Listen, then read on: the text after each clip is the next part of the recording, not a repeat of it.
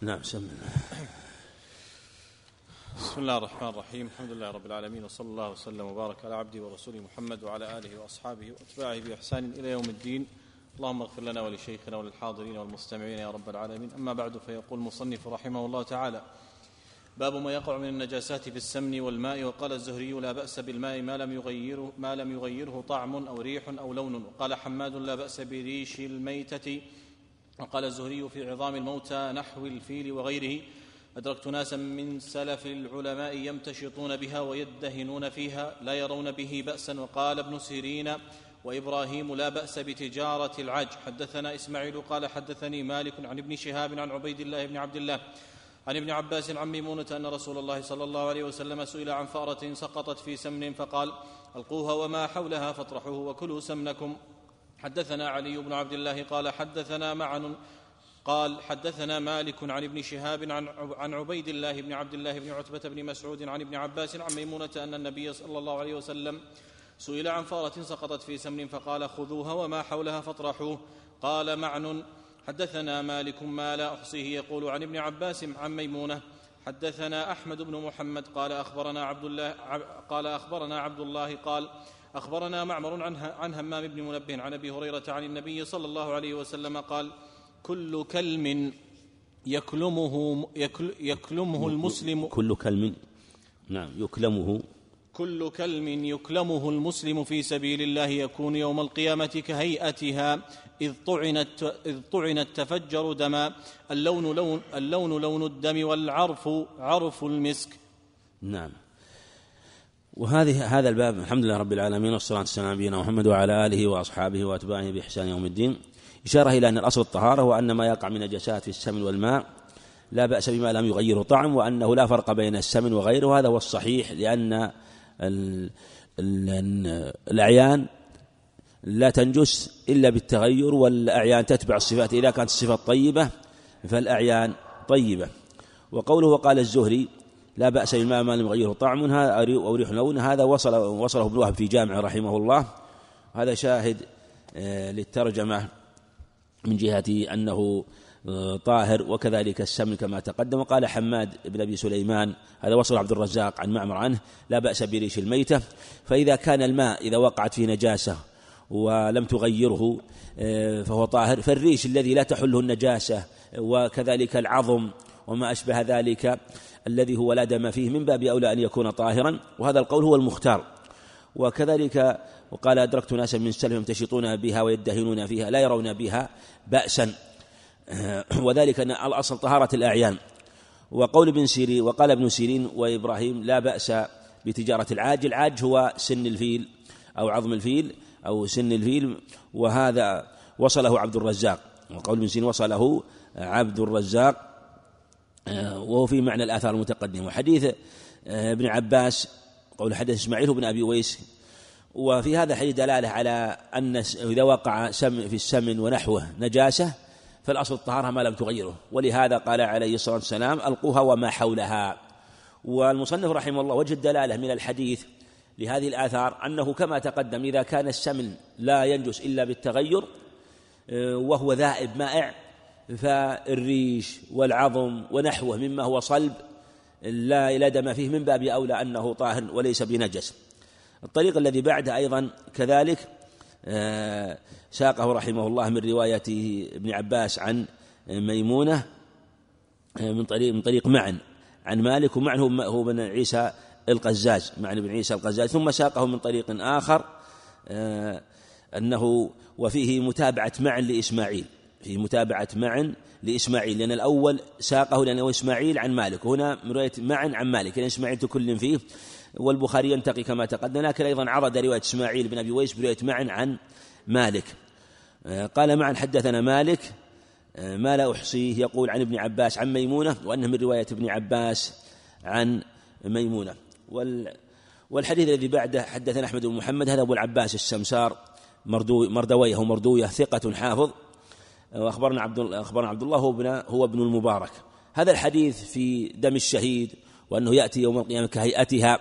الريح لون دم والريح ريح مسك آه، علاقته في بالترجمة قد يكون فيها خفاء والبخاري رحمه الله له نظر له نظر. وكأنه والله أعلم فيما يظهر والله أعلم أنه أنه مع أنه دم لكنه يوم القيامة في الدنيا له حكم وفي الآخرة له حكم. ففي فيوم القيامة اللون الدم والريح ريح مسك.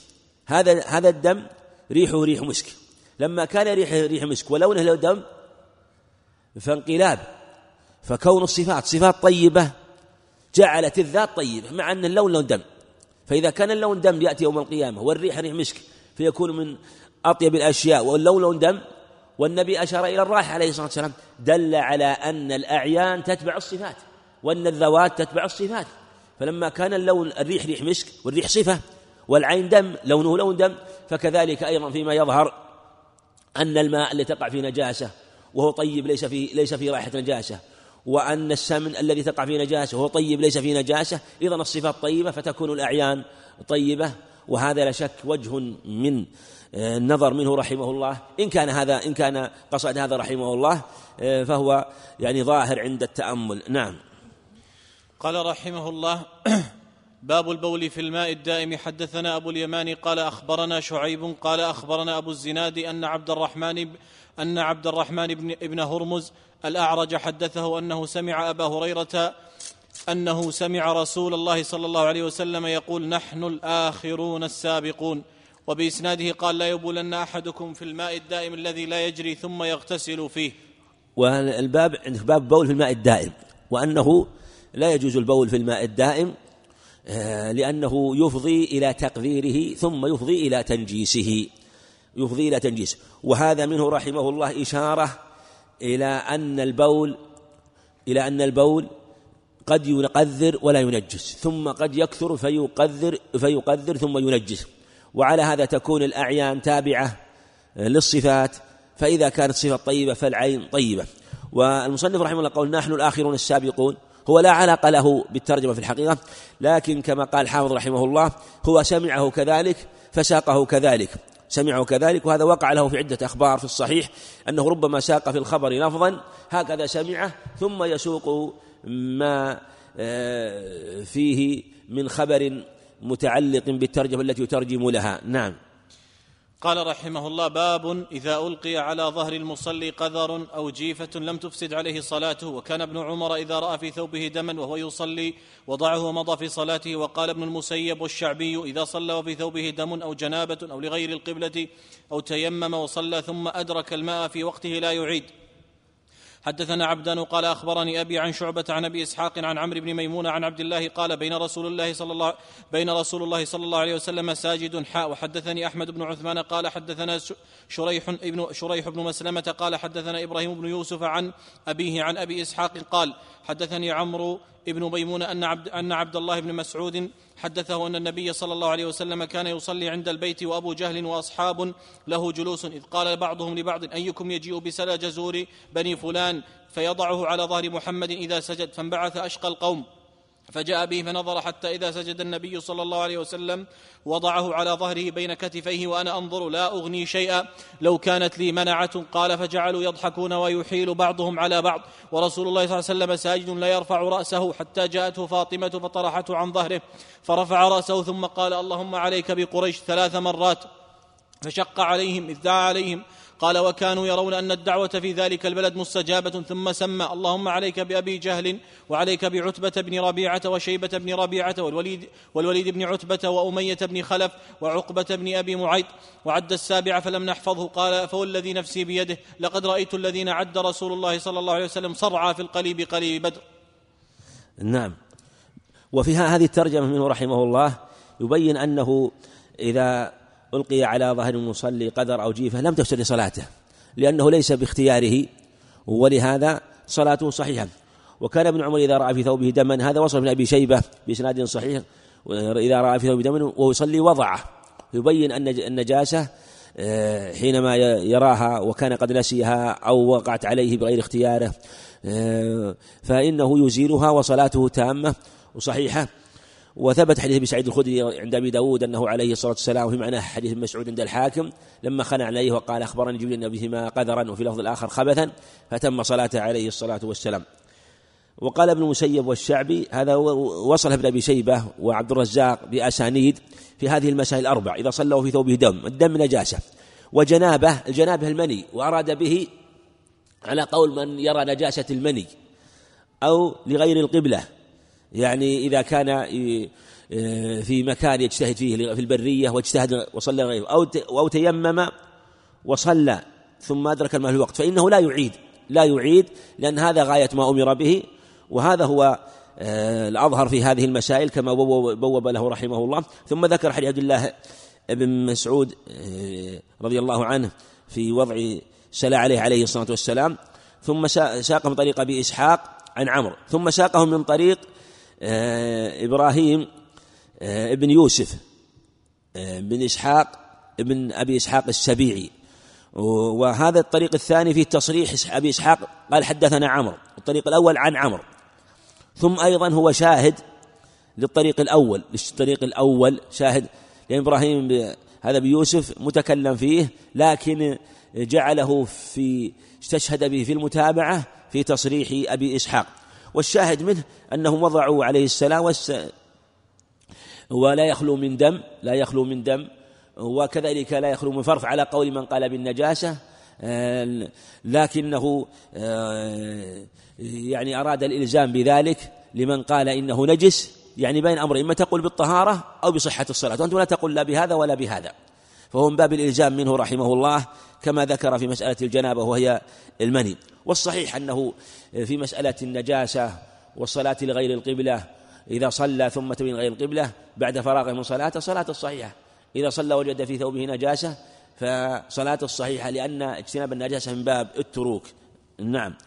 أما قوله فلم نحفظه آه، وعد السابع آه، فاعل عده عمرو بن ميمون. هو عمرو بن ميمون في السند. فلم نحفظه القائل فلم نحفظه أبو إسحاق السبعي وهو جاء عند البخاري رحمه الله وجاء في عند البخاري أنه عمارة بن الوليد أن السابع هو عمارة ابن الوليد. نعم.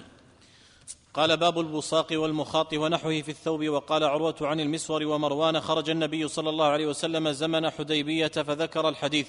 وما تنخم النبي صلى الله عليه وسلم نخامة إلا وقعت في كف رجل منهم فدلك بها وجهه وجلده. حدثنا محمد بن يوسف قال حدثنا سفيان عن حميد عن أنس قال بزق النبي صلى الله عليه وسلم في ثوبه قال أبو عبد الله طوله ابن أبي مريم قال أخبرنا يحيى بن أيوب قال حدثني حميد قال سمعت أنسا عن النبي صلى الله عليه وسلم نعم. وهذا الباب ذكر في كتاب الطهارة من جهة أن البزاق والمخاط في الثوب لا تفسد الصلاة لا تفسد الصلاة. ردا لمن قال إنها نجسة وأنها تفسد الصلاة لمن صلى وفيه شيء من ذلك وأنه لا بأس وأنها لا تفسد الصلاة. واستدل بفعله عليه الصلاة بأنهم كانوا يتلقفون منه عليه الصلاة والسلام. فاستدل من جهة العموم من جهة آه وإن كان هو عليه له خصوصية في التبرك بما فضلاته مما يكون من مساقه ومخاطه صلوات الله وسلامه عليه. وما يخسر منه فيتبرك به. لكن الأصل استواء الأحكام فيما يتعلق من جهة الطهارة والنجاسة. أما البركة في هذا والتبرك هذا قدر زائد. لكن الكلام في الطهارة الأصل استواء الأحكام وأن غيره من الناس في حكمه عليه الصلاة والسلام. قول قال عروة عن المسور ومروان هذا وصله المصنف في كتاب الشروط. الحديث الثاني حدثنا محمد بن يوسف هذا هو الفريابي. وسفيان هو ابن عيينة وحميد هو ابن أبي حميد الطويل. هو حميد لأن هو حميد بن أبي حميد الطويل عن أنس رضي الله عنه وقوله بزق النبي في ثوبه وهذا هو الشاهد. وطوله ابن أبي مريم سعيد بن الحكم ابن أبي آه، مريم آه، أنه ذكره مطولا آه، وهو ذكره مصنف هنا مختصرا. أخبرنا يحيى هذا هو ابن أيوب الغافقي المقابري قال حد قال حدثني حميد قال سمعت أنس ذكره من طريق آخر شاهدا له أو متابعا له.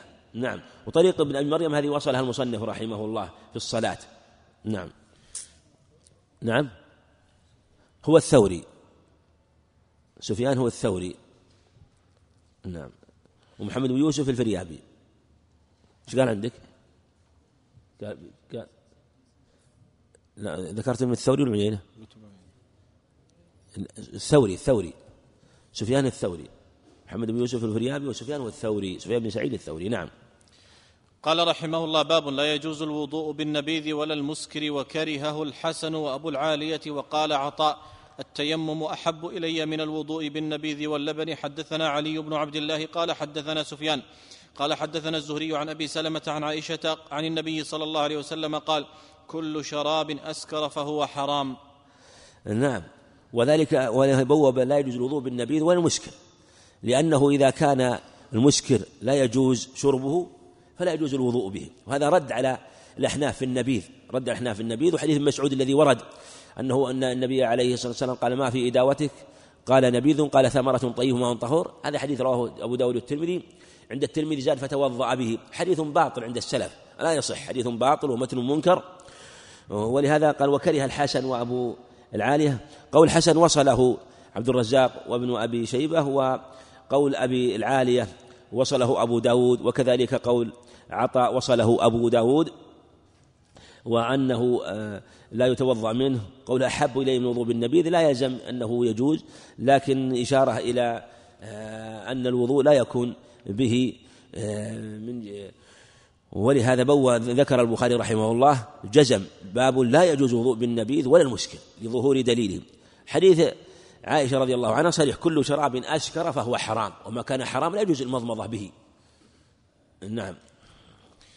قال رحمه الله باب غسل المرأة أباها الدم عن وجهه وقال أبو العالية امسحوا على رجلي فإنها مريضة. حدثنا محمد قال حدثنا سفيان بن عيينة عن أبي حازم سمع سهل بن سعد الساعدي وسأله الناس وما بيني وبينه أحد بأي شيء دوي جرح النبي صلى الله عليه وسلم فقال ما بقي أحد أعلم به مني كان علي يجيء بترسه فيه ماء وفاطمة تغسل عن وجهه الدم فأخذ حصير فأحرق فحشي به جرحه. نعم. وهذا هذه الترجمة في غسل المرأة بها دمع وجهه وفيه ذكر أثر أبي العالية. أبي العالية في المسح في الوضوء والترجمة في غسل الدم. وهذه في الوضوء. ذكر الحافظ أن وجه التعلق أنه إذا كان يعان الإنسان على وضوئه وهو عبادة وأنه لا بأس بذلك فكذلك ما كان ليس عبادة من باب أولى أن الإعانة فيه لا بأس به. لا بأس بها لأن هذا من باب إزالة الدم عن عن وجهه عليه الصلاة والسلام. وهذا الأثر وصله عبد الرزاق عن معمر عن عاصم بن سليمان. قال دخلنا على أبي العالية ثم آه، قال امسحوا كانت رجله معصوبة. وهذا هو الشاهد في نفس الحديث أنها معصوبة. وهذا يبين قول امسحوا على رجلي لأنها عليها آه، مربوطة ومعصوبة فيمسحها. حدثنا محمد هو بن سلام.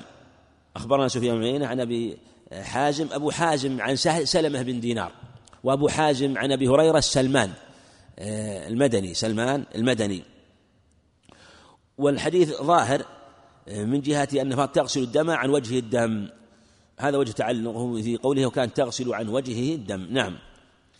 قال باب السواك وقال ابن عباس بت عند النبي صلى الله عليه وسلم فاستنى حدثنا أبو النعمان قال حدثنا حماد بن زيد عن غيلان بن جرير عن أبي بردة عن أبيه قال أتيت النبي صلى الله عليه وسلم فوجدته يستن بسواك بيده يقول أع أع والسواك في فيه كأنه يتهوى حدثنا عثمان قال حدثنا جرير عن منصور عن أبي وائل عن حذيفة قال كان النبي صلى الله عليه وسلم إذا قام الليل يشص فاه بالسواك. ب... نعم. وهذا في دلالة على مشروعية السواك. وأنه سنة على كل الأحوال. وذكر حديث ابن عباس وأنه استنى عليه الصلاة والسلام. هذا وصله المؤلف في مواضع من صحيحه هذا الحديث. والطريق الثاني أبو النعمان محمد بن الفضل وحماد بن زيد. غيلال بن جرير هو الأزدي المعولي. وفيه المبالغة في السواك. أع أع. وفي اللفظ آخر عند الناس ع ع. وفي لفظ آخر إه إه. أو وفي لفظ إخ إخ. وهذا يبين حكاية صوت المبالغة آه، في السواك وأنه عليه كان يستاك وكان يبالغ آه، في إزالة ما الفم كما في هذا الخبر. يعني كان يتهوع يعني كأنه يتقيأ من جهة أنه كان يدخل السواك إلى داخل ويستاك إلى فوق عليه الصلاة والسلام. وحديث حذيفة الثاني كان إذا قام الليل يشوص فاه بالسواك. والأحاديث السواك كثيرة جدا متواترة وأنه من سنن الدين. وأن السواك يشرع في كل الأحوال ويتأكد في بعض الأحوال الخاصة منها آه، في عند عند القيام من النوم كما في حديث حذيفة. عند النسائي كان يأمرنا بالسواك استيقظنا من النوم. نعم. قال رحمه الله باب دفع السواك إلى الأكبر وقال عفان حدثنا صخر بن جويرية عن نافع عن ابن عمر أن النبي صلى الله عليه وسلم قال أراني أتسوك بسواك فجاءني رجلان أحدهما أكبر من الآخر فناولت السواك الأصغر منهما فقيل لي كبر فدفعت إلى الأكبر منهما قال أبو عبد الله اختصره نعيم عن ابن المبارك عن أسامة عن نافع عن ابن عمر. نعم. فيه الوداءة بالأكبر وهي دفع, دفع باب دفع السواك الأكبر. لما ذكر شيئا ذكر السواك وسنيته ذكر شيئا من أحكامه.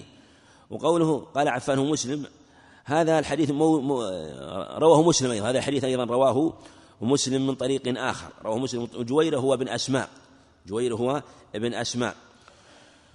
أراني بفتح همزة يعني أتسوك بسواك فجاءني رجلان. يعني في المنام وفي بعض الأخبار ما يدل على أنه في اليقظة. هنا قال فجاءني رجلان أحدهما أكون آخر ناوت السواك الأصل فقيل لي كبر فدفعت فدفعته إلى الأكبر منهما. قال بعد اختصره نعيم. نعيم هو بن حماد الخزاعي عن ابن المبارك آه، هو عبد الله عن أسامة بن زيد الليثي وهذه المتا وهذا الذي ذكر عن نعيم بن حماد وصله الطبراني في الأوسط. وصله الطبراني وهو لم يعتمد نعيم بن حماد الخزاعي رحمه الله هو إن كان إماما لكن تكلم فيه. من روايته عن نافع عن ابن عمر وقد جاء آه، بلفظ آخر كما تقدم عند مسلم وجاء لفظ آخر من حديث عائشة عند أبي داود. نعم. قال رحمه الله باب فضل من بات على الوضوء. حدثنا محمد بن مقاتل قال أخبرنا عبد الله قال أخبرنا سفيان عن منصور عن سعد بن عبيدة عن البراء بن عازب قال قال لي النبي صلى الله عليه وسلم إذا أتيت, إذا أتيت مضجعك فتوضأ وضوءك للصلاة ثم اضطجع على شقك الأيمن ثم قل اللهم أسلمت وجهي إليك وفوضت أمري إليك وألجأت ظهري إليك رغبة ورهبة إليك لا ملجأ ولا منجى منك إلا إليك. اللهم آمنت بكتابك الذي أنزلت ونبيك الذي أرسلت فإن مت من, لي فإن مت من ليلتك فأنت على الفطرة واجعلهن آخر ما تتكلم به. قال فرددتها على النبي صلى الله عليه وسلم فلما بلغت اللهم آمنت بكتابك الذي أنزلت قلت ورسولك؟ قال لا ونبيك الذي أرسلت. نعم. وهذا فيه فضل المبيت على وضوء والشاهد منه أنه أمر به عليه الصلاة والسلام. إذا أتيت مضجعك فتوضأ وضوءك للصلاة. وهذا أمر بالوضوء عند الصلاة وأقل أحوال الاستحباب. هذا ظاهر من مشروع من فضل فضل بيتوته على وضوء وإن لم يأتي فضل خاص لكن من جهة أمره عليه الصلاة والسلام. وظاهره يتوضأ الإنسان ولو كان على وضوء لأنه قال إذا أتيت مضجعك فتوضأ. فكأنه ولو كان على وضوء يشرع أن يتوضأ فكأن النوم سبب للوضوء. إلا إذا كان وضوءه قريبا من النوم يعني قريب من النوم فيكتفي. لكن لو أنه توضأ ثم فصل بينهما طعام أو هذا لا شك أنه يشرع على كل حال حتى ولو لم يرد النوم. لكن وقت طويل أو استلقى واسترخى ولم ينم ثم قام فالظاهر أنه يسن أن ينام أن أن يتوضأ لأنه علق الوضوء بالنوم. إذا أتيت مضجعك فتوضأ وضوءك الصلاة ثم أيضا في نفس الحديث في آخره فإن مت من ليلتك فأنت على الفطرة هذا هذا فضل خاص.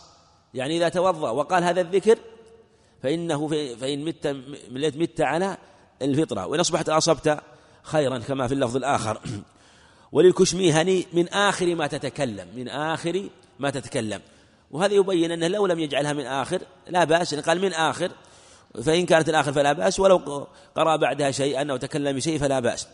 وهو لما قال له عليه الصلاة والسلام قلت ورسول ورسول آمنت بكتابك الذي أنت ورسولك الذي أرسل ورسولك قال لا ونبيك الذي أرسلت. لأجل أن يجمع له بين وصفي النبوة والرسالة. يجمع له بين وصفي النبوة والرسالة. نعم. قال البخاري رحمه الله بسم الله الرحمن الرحيم. كتاب الغسل وقول الله تعالى وإن كنتم جنبا فاطهروا وإن كنتم مرضى أو على سفر أو جاء أحد منكم من الغائط أو لامستم النساء فلم تجدوا ماء فتيمموا صعيدا طيبا فامسحوا بوجوهكم وأيديكم منه. ما يريد الله ليجعل عليكم من حرج ولكن يريد ليطهركم وليتم نعمته عليكم لعلكم تشكرون. وقوله جل ذكره يا أيها الذين آمنوا لا تقربوا الصلاة وأنتم سكارى حتى تعلموا ما تقولون ولا جنبا إلا عابري سبيل حتى تغتسلوا وإن كنتم مرضى أو على سفر أو جاء أحد منكم من الغائط أو لامس من الغائط أو لمستم النساء فلم تجدوا ماء فلم تجدوا ماء فتيمموا صعيدا طيبا فامسحوا بوجوهكم وأيديكم إن الله كان عفوا غفورا. نعم. ومصنف رحمه الله صدر بآية المائدة والنساء كما تقدم في باب الوضوء تلك آية المائدة ثم اصفر على أحكام عليها ليبين الأصل في هذا وأن ما جاء بعد ذلك من صفة فالأصل فيه الوجوب إلا ما دل دل السنة على خلاف ذلك. وقدم آية المائدة ثم ذكر بعد ذلك آية النساء لأن آية النساء أوضح في ذكر التطهر لأنها لأنه قال حتى تغتسلوا. وفي التي قبلها فطهروا بين الطهارة بأنها المراد بها الاغتسال. وذكر أيضا فيها أحكاما أخرى زائدة على آية المائدة. ثم ذكر بعد ذلك الأخبار المتعلقة بالغسل. نعم.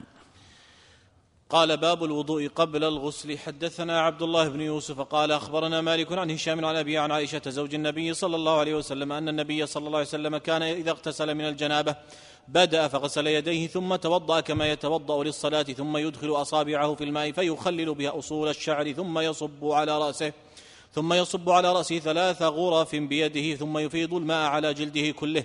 حدثنا محمد بن يوسف قال حدثنا سفيان عن الأعمش عن سالم بن أبي الجعد عن كريب عن ابن عباس عن ميمونة زوج النبي صلى الله عليه وسلم قالت توضأ رسول الله صلى الله عليه وسلم وضوءه للصلاة غير رجليه وغسل فرجه وما أصابه من الأذى ثم أفاض عليه الماء ثم نحى رجليه فغسلهما. هذه غسله من الجنابة. نعم هذا الحديثان هما أصل في الغسل وصفة الغسل كما أن حديث عثمان وعبد الله بن زيد بن عاصم أصل في صفة الوضوء هذا عن صحابيين وهذا عن صحابيتين من أزواجه رضي الله عن الجميع وباب باب الوضوء قبل الغسل وأنه مشروع وليس بواجب إشارة للرد على من أوجبه من أهل العلم كما نقل عن أبي ثور رحمه الله وعن داود الظاهري رحمه الله. ثم ذكر الحديث وفيه أنه عليه الصلاة والسلام كان يتوضأ قبل الغسل وكذلك في حديث ميمون أنه توضأ قبل الغسل وجاء آه، في اللفظ الآخر أنه ثلث أنه توضأ ثلاثا ثلاثا في الغسل كما عند أنه كرر الوضوء ثلاثا كما عند النسائي فأكمل الوضوء وأسبغه وأكمل الغسل وأسبغه عليه الصلاة والسلام. وسفيان هو الثوري في الإسناد الثاني وسالم من أبي الجعد عن كريب بن أبي كريب الهاشمي. نعم. قال باب غسل باب, غسل الرجل مع امرأته. حدثنا آدم بن ابن أبي إياس قال حدثنا ابن أبي ذئب عن الزهري عن عروة عن عائشة قالت كنت أغتسل أنا والنبي أنا والنبي صلى الله عليه وسلم من إناء واحد من قدح يقال له الفرق. نعم وفيه جواز اغتسال الرجل مع امرأته وأنه لا بأس بذلك. وفيه إشارة أيضا كأن فيه إشارة لا بأس من أن يتكشف أحدهم على الآخر خلافا لمن قال آه، أنه لا ترى فرجه ولا فرجها وكذلك لما روي عن عائشة ما رأيت من رسول الله وما رأى مني حديث لا يصح. والظاهر أنه عليه الصلاة والسلام كان يغتسل ولم يذكر أنه كان يغتسل بإزار أيضا فدل على لا بأس بذلك وكذلك أيضا يدل على أن ماء الجنوب طاهر الذي ينفصل من بدنه ولو تناثر على الإناء لأنه في الغالب يتناقطر الماء فدل على أنه لا بأس بذلك. وفي قوله يغتسل أنا والنبي صلى الله عليه وسلم من إناء واحد هو الشاهد من قوله غسل الرجل مع امرأته. وهذا ورد في عدة أخبار أيضا. نعم. قال رحمه الله باب الغسل والفرق ثلاثة آصع. الفرق ثلاثة آصع. استدل به بعضهم على أنه ربما اغتسل بأكثر من الصاع وجاء خمسة أمداد كما تقدم ويحتمل أنه ليس لا يلزم أن يكون الفرق ممتلئ. محتمل نعم. قال رحمه الله باب الغسل بالصاع ونحوه. حدثنا عبد الله بن محمد قال حدثني عبد الصمد قال حدثني شعبة قال حدثني أبو بكر بن حفص أبو بكر بن حفص قال سمعت أبا سلمة يقول دخلت أنا وأخو عائشة على عائشة فسألها أخوها عن غسل النبي صلى الله عليه وسلم فدعت بإناء نحو من صاع فاغتسلت وأفاضت على رأسها وبيننا وبينها حجاب. قال أبو عبد الله قال يزيد بن هارون وبهز والجدي عن شعبة قدر الصاع قدر صاع حدثنا عبد الله بن محمد قال حدثنا يحيى يحيى بن آدم قال حدثنا زهير عن أبي إسحاق قال حدثنا أبو جعفر أنه كان عند جابر بن عبد الله هو وأبوه وعنده قوم فسألوه عن الغسل فقال يكفيك صاع فقال رجل ما يكفيني؟ فقال جابر كان يكفي من هو أوفى منك شعرا وخير منك ثم أمنا ثم أمنا في ثوب. حدثنا أبو نعيم قال حدثنا ابن عيينة عن عمرو عن جابر بن زيد عن ابن عباس أن النبي صلى الله عليه وسلم وميمونة كان يغتسلان من إناء واحد. قال أبو عبد الله كان ابن عيينة يقول أخيرا عن ابن عباس عن ميمونة والصحيح ما رواه أبو نعيم. نعم هذه الأخبار فيه الغسل بالصاع. يبين أن هذا هو المحكم وأن هذا هو المنقول عنه عليه الصلاة والسلام وأنها دعت من من حسان فاغتسلت وأفاضت على رأسها وأنه كان يغتسل به عليه الصلاة والسلام. وقال أبو عبد الله البخاري وقال يزيد بن هارون هذا وصله أبو عوانة. وبهزه بن أسد العمي بهزه بن أسد العمي هذا وصله الإسماعيلي أيضا والجد هو عبد الملك بن إبراهيم عن شعبة كل كلهم رووه عن شعبة مثل ما روى عبد الصمد بن عبد الوارث. الطريق الثاني عبد الله بن محمد هذا هو الجعفي. وزهير بن معاوية وإسحاق والسبيل قال حدثنا أبو جعفر ومحمد بن علي المعروف بالباقر. أنه كان عند جابر عبد الله هو وأبوه علي بن الحسين بن علي بن أبي طالب. وفيه أنه يغتسل بالصاع مع أنه كان طيب الشعر كثير الشعر عليه الصلاة والسلام. فكيف بمن كان شعره خفيفا أقل فكون الصاع يكفي من باب أولى. وكذلك الطريق الذي بعده أنها عليه الصلاة والسلام كان يغتسلان يغتسلان من إناء واحد يغتسلان من إناء واحد وهذا هو الفرق. والفرق نحو من ثلاثة آصع هو كأنه أراد أن يفسر آه، ذكر الاغتسال وأنه بصاعين بصاعين آه، أو يقال إنه كما جاء في حديث أنس بالصاع إلى خمسة أمداد ربما زاد يسير وعليه, وعليه يد الحديث الفرق. وقال أبو قال أبو عبد الله كان ابن عيينة يقول أخيرا عن ابن عباس عن ميمونة والصحيح ما رواه أبو نعيم ما رواه أبو نعيم أنه عن ابن عباس بدون ذكر ميمونة ورواية ابن عباس. عن ميمونة هذه رواه مسلم وأكثر رواة عن أبي نعيم بدون ذكر ابن عباس ولأن أكثر رواة عنه هم القدماء المتقنون لرواية ولهذا رجح البخاري ما رواه أبو نعيم. لأنها من رواية لأنها من رواية من رواية أبي نعيم عن ابن عيينة. من رواية أبي ابن نعيم من أبي نعيم آه، عن ابن عيينة. وأن القدماء عن ابن عيينة رووه عن ابن عباس بدون ذكر ميمونة. وأن آخرين من المتأخرين رووه بذكر ابن عباس عن ميمونة لكن قال الصحيح ما رواه أبو نعيم يعني بدون ذكر ميمونة. ويحتمل أن يكون عنده على الوجهين على قاعدة بعض أهل العلم خاصة إذا كان الذي زادها ثقة. نعم. قال رحمه الله باب من أفاض على رأسه ثلاثا حدثنا أبو نعيم قال حدثنا زهير عن أبي إسحاق قال حدثني سليمان بن صرد قال حدثني جبير بن مطعم قال قال رسول الله صلى الله عليه وسلم أما أنا فأفيض على رأسي ثلاثا وأشار بيديه كلتيهما. حدثني محمد بن بشار قال حدثنا غندر قال حدثنا شعبة عن مخول بن راشد عن محمد بن علي عن جابر بن عبد الله قال كان النبي صلى الله عليه وسلم يفرغ على رأسه ثلاثا حدثنا أبو نعيم قال حدثنا معمر بن يحيى ابن سام قال حدثني أبو جعفر قال قال قال لي جابر أتاني ابن عمك يعرض بالحسن بن محمد بن الحنفية؟ قال كيف الغسل من الجنابة؟ فقلت كان النبي صلى الله عليه وسلم يأخذ ثلاثة أكف ويفيضها على رأسه ثم يفيض على سائر جسده فقال لي الحسن إني رجل كثير الشعر. فقلت كان النبي صلى الله عليه وسلم أكثر منك شعرا. نعم وفي وفيه ما بوب له رحمه الله من إفاضة الرأس الشعر انفضاء الماء عن الرأس ثلاثا من قوله فأفيض على رأسي ثلاثا كما في حديث جبير وكذلك في حديث جابر يفرغ على رأسه ثلاثا وكذلك أيضا في حديث الطريق الآخر من ثلاثة أكف. وليساقه من طرق الطريق الأول من رواية سليمان بن صورة الخزاعي وصحابي قال حدثني جبير مطعم صحابي عن صحابي ومن نوفل رضي الله عنه في سنة 58 سنة 58 للهجرة. والطريق الثاني من رواية هذا اللي في سنة مخول بن راشد. يقال مخول ومخول بن راشد النهدي هذا فرد في الأسماء ليس في الستة مخول ومخول إلا هذا عن محمد بن علي. ثم ساقه من طريق آخر عن معمر بن يحيى بن سام الضبي. هذا ليس بذاك المشهور لكن البخاري لم يعتمد وساقه من غير طريقه. فهو عنده في المتابعات. وقوله على في ضع رأسي ثلاثا هل هو على سبيل التكرار أو على سبيل التوزيع؟ الأظهر أنه على سبيل التوزيع كما في حديث عائشة أنه على أنه أخذ حفنة لشقه الأيمن والحفنة الثاني لشقه الأيسر ثم بعد ذلك آه، أخذ الثالثة فأفاضها على رأسه. هذا هو الأقرب. وإن أخذ حفنات وأفاضها على الرأس فلا بأس. لكن حديث عائشة مفصل وواضح بدأ بالشق الأيمن ثم الشق الأيسر ثم الثالثة على رأسه من فوق. نعم. أحصل عليكم. في حديث جابر المتقدم لما قال فقال رجل أما ما يكفيني؟ هل يكون هو نفسه الحسن الذي وارد في الحديث هنا؟ نعم نعم. القائل الرجل. الظاهر أنه هو أو أبوه. أنه هو الذي قال هذا فرد عليه رضي الله عنه لأنه من تلاميذه من تلاميذه.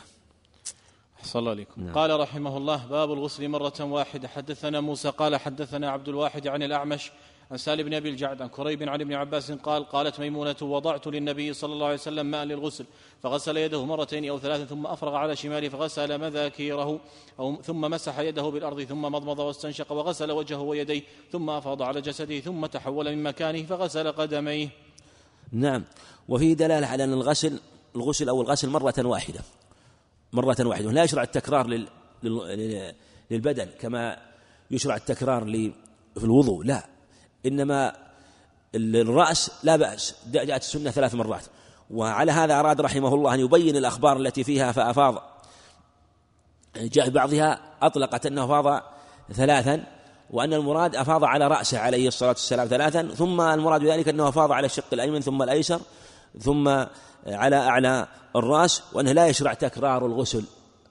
وصفة الغسل منقولة في حديث ميمونة وفي حديث عائشة الوضوء أولا؟ آه، أولا آه، نعلم غسل اليدين ثم بعد ذلك يضرب اليد بالحائط فيزيل الأذى ثم يغسلها ثم بعد ذلك يتمضمض ويستنشق ويتوضأ ثم بعد ثم آه، يعني يخلل شعر الرأس ثم بعد ذلك يغسله ثم يفيض الماء على سائر جسده. نعم. قال رحمه الله باب من بدأ بالحلاب أو الطيب عند الغسل حدثنا محمد بن المثنى قال حدثنا أبو عاصم عن حنظلة عن القاسم عن عائشة قالت كان النبي صلى الله عليه وسلم إذا اغتسل من الجنابة دعا بشيء دعا بشيء نحو الحلاب فأخذ بكفه فبدأ بشق رأسه الأيمن ثم الأيسر ثم ثم الأيسر فقال بهما على رأسه. هذه الترجمه وقع فيها خلاف كثير يراجع في كلام الحافظ وفي معناها ومن بدأ بالحلاب والطيب ومنهم من وهم البخاري رحمه الله لكن رد بعض الشراح على هذا وقالوا إن الحلاب منهم من قال حلاب هو زي المحلب الذي يحلب فيه اللبن وهو أنه وضع فيه الماء وأنه توضأ اغتسل به عليه الصلاة والسلام وأن تارة يبدأ فيغسل بدنه وتارة ربما تطيب وربما تطيب بعد الغسل. وهي قال باب باب ما بدأ بالحلاب أو الطيب. يعني وضع الماء في المحلب الذي يحلب فيه الحليب ثم اغتسل ثم تطيب أو تطيب قبل ذلك. آه، كله لا بأس به. ولهذا قالت كان النبي النبي صلى الله عليه وسلم إذا اغتسل الجنة دعا بشيء نحو بشيء نحو الحلاب.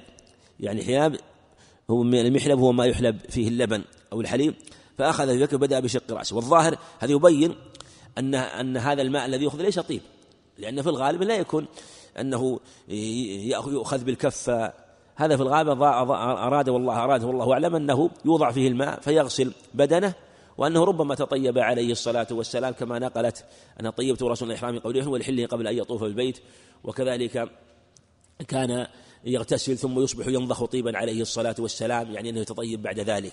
نعم. قال رحمه الله باب المضمضة والاستنشاق في الجنابة. حدثنا عمر بن حفص بن غياث قال حدثنا أبي قال حدثنا الأعمش قال حدثني سالم عن كريب عن ابن عباس قال حدثتنا ميمونة قالت صببت على للنبي صلى الله عليه وسلم غسلا فأفرغ بيمينه على يساره فغسلهما ثم غسل فرجه ثم قال بيده ثم قال بيده الأرض فمسحها بالتراب ثم غسلها ثم تمضمض واستنشق ثم غسل وجهه وأفاض على رأسه ثم تنحى فغسل قدميه ثم أتي بمنديل فلم ينفض بها. نعم. في دلالة باب المضمض والاستنشاق في الجنابة هو أنها واجبة لأن النبي عليه الصلاة والسلام اغتسل ومضمض واستنشق والمضمض والاستنشاق لها حكم غسل الوجه وما دام أن الوجه يجب غسله في الجنابة فكذلك المضمض والاستنشاق لها حكم الظاهر فلهذا تجب المضمض والاستنشاق في الجنابة على الصحيح. وذلك أنه ليس له الصائم أدخل الماء في فمه لا يفطر. لا يفطر. فدل على أن الفم له حكم الظاهر كالوجه فدل على وجوبها. وهذا هو الأقرب. والمصنف رحمه الله قال المضمض والاستنشاق في الجنابة إشارة إلى حكمها هل تجب أو لا تجب. لكن فعله عليه الصلاة والسلام يدل على على الوجوب لأنه بيان لما أمر الله به سبحانه وتعالى من الغسل. ثم كما تقدم هي تابعة للوجه. نعم. قال رحمه الله باب مسح اليد بالتراب لتكون أنقى. حدثنا الحميدي قال حدثنا سفيان قال حدثنا الأعمش عن سالم عن سالم بن أبي الجعد عن كريب عن ابن عباس عن ميمونة أن النبي صلى الله عليه وسلم اغتسل من الجنابة فغسل فرجه بيده ثم دلك بها الحائط. ثم غسلها ثم توضأ وضوءه للصلاة فلما فرغ من غسله غسل رجليه. نعم. وهذا يبين أنه يشرع للإنسان قبل أن يغتسل أن ينظف يديه إن علق بها شيء ثم السنة أن يكون بشيء خشن من تراب ونحوه. فإن لم يتيسر شيء خشن فغسلها بالصابون. وذلك أن الخشونة تكون أبلغ في الإزالة. والشاهد من الحديث أنه عليه الصلاة والسلام دلك بها الحائط. لما غسل دلك بها الحائط. وفي الحائط يعني في ذلك الوقت كان من التراب فيعلق به شيء من أثر الماء ثم يغسل فخشونة التراب مع الماء تزيل ما يعلق بيده عليه الصلاة والسلام. قول حميد هو عبد الله بن الزبير وقول حدثنا سفيان هو ابن عيينة. والأعمش وإن كان روى عنه السفيانان الشعبة ابن عيينة والثوري لكن الحميدي لم يدرك الثوري إنما روى عن ابن عيينة. فإذا جاء الحميدي عن سفيان فالمراد به ابن عيينة. نعم. قال رحمه الله باب هل يدخل هل يدخل الجنوب هل يدخل الجنوب يده في الإناء قبل أن يغسلها إذا لم يكن على يده قدر غير الجنابة؟ وأدخل ابن عمر والبراء بن عازب يده في الطهور ولم يغسلها ثم توضأ. ولم ير ابن عمر ولم ير ابن عمر وابن عباس بأسا بما ينتضح من غسل الجنابة. حدثنا عبد الله بن مسلمة قال أخبرنا أفلح عن, عن القاسم عن عائشة قالت كنت أغتسل أنا والنبي صلى الله عليه وسلم من إناء واحد تختلف أيدينا فيه. حدثنا مسدد قال حدثنا حماد عن هشام عن هشام عن أبيه عن عائشة قالت كان رسول الله صلى الله عليه وسلم إذا اغتسل من الجنابة غسل يده. حدثنا أبو الوليد قال حدثنا شعبة عن أبي, عن أبي بكر بن حفص عن عروة عن عائشة كنت أغتسل أنا والنبي صلى الله عليه وسلم من إناء واحد من جنابة. وعن عبد الرحمن بن القاسم عن أبيه عن عائشة مثله. حدثنا أبو الوليد حدثنا شعبة عن عبد الله بن عبد الله بن جبر قال سمعت أنس بن مالك يقول كان النبي صلى الله عليه وسلم والمرأة من نسائه يغتسلان من إناء واحد زاد مسلم ووهب عن شعبة من الجنابة. نعم وفي دلالة على أن الجنوب إذا أدخل يده في الإناء لا يضر وان الإناء إذا كان كبير لا يمكن إمالته فلا بأس يدخل يده في الإناء لكن لو كان الاناء صغير فالسنة أن يميل الإناء وأن يغسل يديه لكن لو كان في بركة أو كان إناء كبير فلا بأس والجنوب بدنه طاهر فما إيه، يعني لابس بدنه إيه، وانفصل عنه فهو طاهر. هذه هذا القياس والمعنى وهذا هو اللي دلت عليه الأدلة. ولهذا الصحابة رضي الله عنهم جاء عنهم هذا المعنى. وهذه قاعدة في مثل هذه الأمور الخلافية التي يقع فيها خلاف إيه، ينظر إلى ما فعل الصحابة وإذا خاصة إذا كانت الأثر تؤيد وهي ظاهر لما قالوه رضي الله عنهم. فلا نرد هذا بأشياء من المعاني ونجزم بأن الماء يكون طا لا إذا أصابه الجنون في هذه الحال لا يرفع الحدث. ولهذا المصنف رحمه الله صدر بما يدل على اختياره قال ثم وهذا الظاهر إذا لم يكن عليه قدر غير الجنابة قدر غير الجنابة. هذا واضح أنه يرى أنه يقول لا بأس بذلك. إذا لم يكن إلا مجرد الجنابة فالجنابة ليست نجاسة. وأدخل ابن عمر هذا أخرجه عبد وصله عبد الرزاق. والبراء وصله ابن أبي شيبة آه، في الطهور ولم يغسلها ثم توضأ. وابن عمر هذا الأثر الثاني ووصله عبد الرزاق. وابن عباس لا قال وابن عباس أيضا قال لم يرى بأسا بما ينتضح من غسل جنابه. هذا رواه ابن أبي شيبة رواه ابن أبي شيبة. كلها آثار جاءت عن الصحابة رضي الله عنهم أن لا بأس بما ينفصل عن الجنوب. ثم ذكر الأحاديث حديث عائشة واضح في هذا تختلف أيديهم. وكانت قلت أغتسل أن النبي صلى الله عليه وسلم إناء واحد تختلف أيدينا فيه. وهذا الإناء الإناء الذي يغتسلون فيه فكان عليه يغترف منه وكانت تغترف منه. وأفلح في الإسناد هو ابن حميد الأنصاري والقاسم هو بن محمد. حدثنا مسدد قال حدثنا حماد بن زيد كما تقدم. هو الشاهد كنت كان رسول الله صلى الله عليه وسلم إذا اغتسل الجنابة غسل يداه. هذا رحمه, رحمه الله من فقهه بين أنه إذا أمكن غسل اليد كان أكمل. ما أمكن للإناء كبير أو هذا الماء هو الذي يغتسل منه فلا بأس أن يدخل يده في الإناء. وإن كان صغيرا أمانه وغسل يديه. حدثنا أبو الوليد هو هشام بن عبد الملك عن شعبة عن أبي بكر بن حفص. تقدم أبو بكر هذا وهو عبد الله بن حفص بن عمر بن سعد بن أبي وقاص. هذا شيخ شعبة.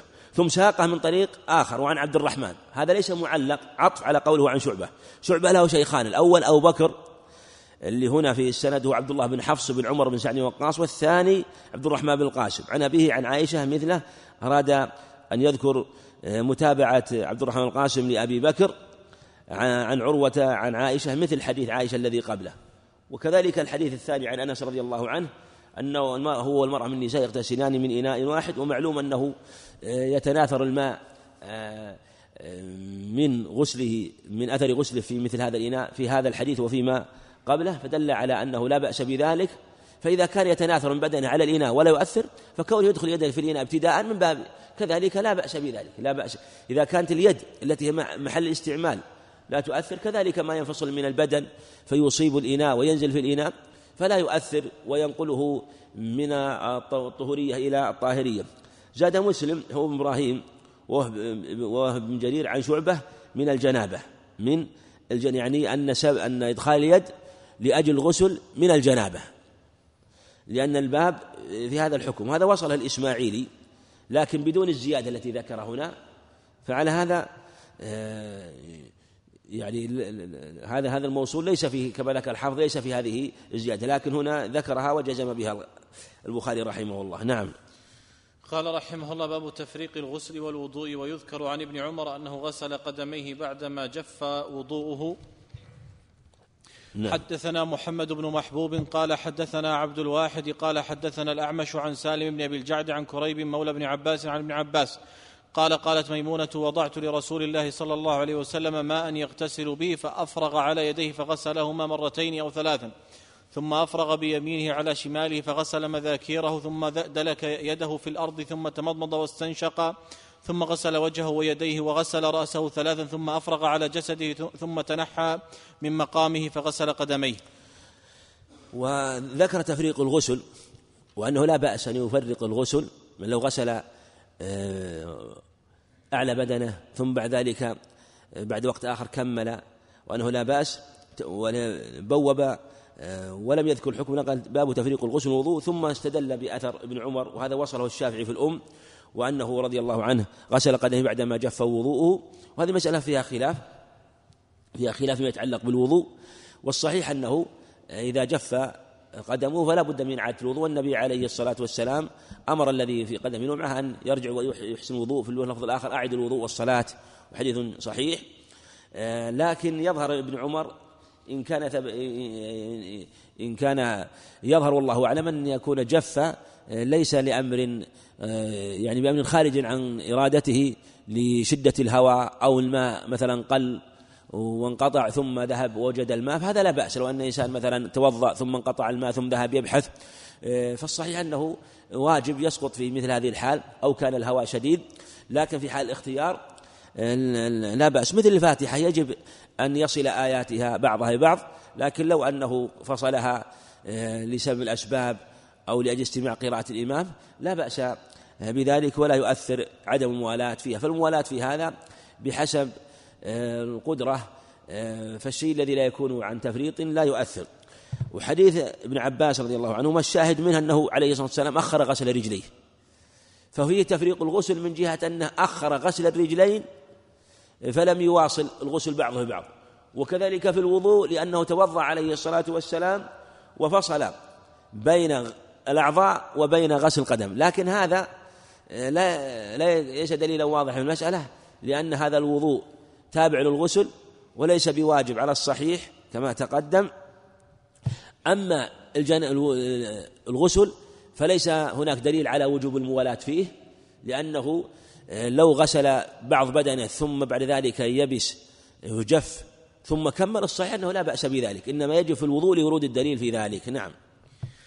قال رحمه الله باب من أفرغ بيمينه على شماله في الغسل. حدثنا موسى بن إسماعيل حدثنا أبو عوانة قال حدثنا الأعمش عن سالم بن أبي الجعد عن كريب مولى بن عباس عن ابن عباس عن ميمونة بنت الحارث قالت وضعت لرسول الله صلى الله عليه وسلم غسلا وسترته فصب على يده فغسلها مرة أو مرتين. قال سليمان لا أدري أذكر الثالثة أم لا. ثم أفرغ بيمينه على شماله فغسل فرجه ثم دلك يده بالأرض أو بالحائط ثم تمضمض واستنشق وغسل وجهه ويديه وغسل رأسه ثم صب على جسده ثم تنحى فغسل قدميه فناولته خرقة فقال بيده هكذا ولم يردها. هذا يبين أن الأصل أن تكون اليمين هي اليد التي يتوضأ بها والتي يفرغ فيها. لكن فيما يكون باب إزالة الأذى يكون للشمال ولهذا يفرغ بيمينه في شماله. يفرغ بيمينه في شماله. آه، لما أنه أراد أن يزيل الأذى الذي في فرجه أفرغ بيمين شماله ثم غسل فرجه بشماله عليه السلام. وهكذا إذا أراد أن يستنثر وضع الماء في فمه وأنفه ثم استنثر بشماله عليه الصلاة والسلام. فاليمين في الشمال لما كان من أذى ونحو ذلك كما في حديث حفصة وعائشة عند أبي داود. نعم. قال باب إذا جامع ثم عاد ومن دار على نسائه في غسل واحد حدثنا محمد بن بشار قال حدثنا ابن أبي عدي ويحيى, ويحيى, بن, ويحيى بن سعيد عن شعبة عن إبراهيم ابن محمد بن, ابن محمد ابن المنتشر عن أبيه قال ذكرته لعائشة فقالت يرحم الله أبا عبد الرحمن. كنت أطيب رسول الله صلى الله عليه وسلم فيطوف على نسائه ثم يصبح محرما ينضخ طيبا. حدثنا محمد بن بشار قال حدثنا معاذ بن هشام قال حدثني أبي عن قتادة قال حدثنا أنس بن مالك قال كان النبي صلى الله عليه وسلم يدور على نسائه في الساعة الواحدة من الليل والنهار وهن إحدى عشرة. قال قلت لأنس أو كان يطيقه؟ قال كنا نتحدث أنه أعطي قوة ثلاثين. وقال سعيد عن قتادة إن انسا حدثهم تسع نسوة. انه فيها أنه لا بأس بمثل هذا وأنه لو دار على نسائه في غسل واحد لا بأس. وإن اغتسل فالغسل أفضل. وإن جعل بينهما وضوء ثبت في حديث رافع عند أبي داود أنه كان يغتسل عند كل واحدة. وإن جعل وضوءا كذلك وإن آه، كان بغسل واحد فلا بأس كما هو ظاهر الحديث كما هو ظاهر الحديث. في دلالة على أنه ولو تكرر الجماع فإن الواجب غسل واحد. وهذا وجه تعلقه فيكون الغسل في هذه الحالة مستحب آه، وهو تكرار الغسل آه، عند كل واحدة. وفعله عليه الصلاة والسلام لكن ليس بواجب ليس بواجب. فلو جعله غسلا واحدا أجزى وهذا وجه تعلقه بالكتاب بكتاب الغسل. ثم ذكر حديث عائشة كما تقدم وأنه يطوف على نسائه. وإبراهيم محمد المنتشر هذا هو الهمداني عن أبي محمد المنتشر. والطريق الآخر حديث معاذ بن هشام بن أبي عبد الله الدستوائي. بن أبي عبد الله الدستوائي قال حدثنا أبي هو هشام بن أبي عبد الله الدستوائي. آه، عن قتادة قال حدثنا أنس. صرح قتادة بالتحديث هنا. وفيه أنه إحدى عشرة. في الحديث الثاني أنها تسع وهذه وهذا الطريق وقال سعيد بن أبي عروبة هذا وصلها في كتاب الغسل وصلها في كتاب الغسل. نعم. وهو عليه الصلاة والسلام مات عن تسع ودخل بإحدى عشرة. وهذا وجه الجمع بينهما أنه مات عن تسع ودخل بإحدى عشرة. صلوات الله وسلامه عليه. نعم.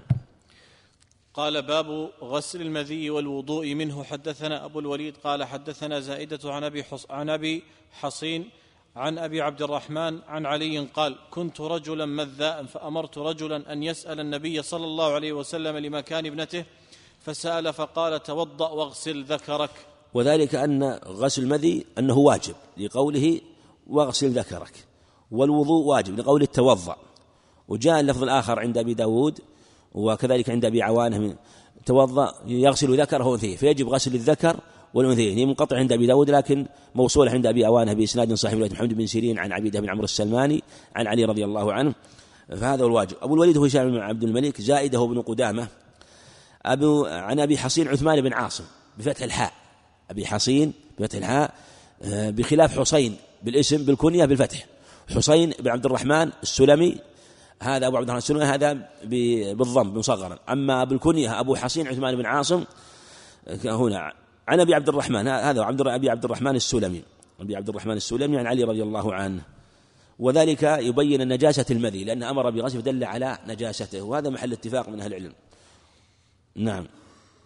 قال رحمه الله باب من تطيب ثم اغتسل وبقي أثر الطيب. حدثنا أبو النعمان قال أبو عبد الرحمن هذا السلمي عبد الله بن حبيب. عبد الله بن حبيب عبد الله بن سعد وفي حصين بن عبد الرحمن هذا آخر حصين عبد الرحمن هذا آخر. لكن أنا ظننت أن هذا لكن أبو عبد الرحمن هذا عبد الله بن حبيب السلمي هذا فيما وهذاك حسين عبد الرحمن هذا آخر. نعم.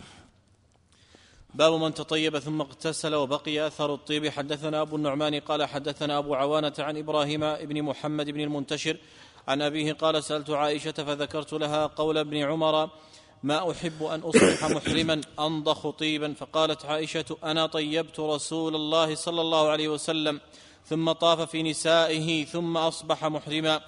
حدثنا آدم قال حدثنا شعبة قال حدثنا الحكم عن إبراهيم عن الأسود عن عائشة قالت كأني أنظر إلى وبيس الطيب في مفرق النبي صلى الله عليه وسلم وهو محرم. نعم. حدثنا أبو النعمان محمد بن الفضل أبو عوان الوضاح اليشكري وإبراهيم تقدم فذكرت لها قول ابن عمر و ثم ذكرت رضي الله عنه طيبت رسول الله ثم طاف على نسائه في نساء ثم أصبح محرما.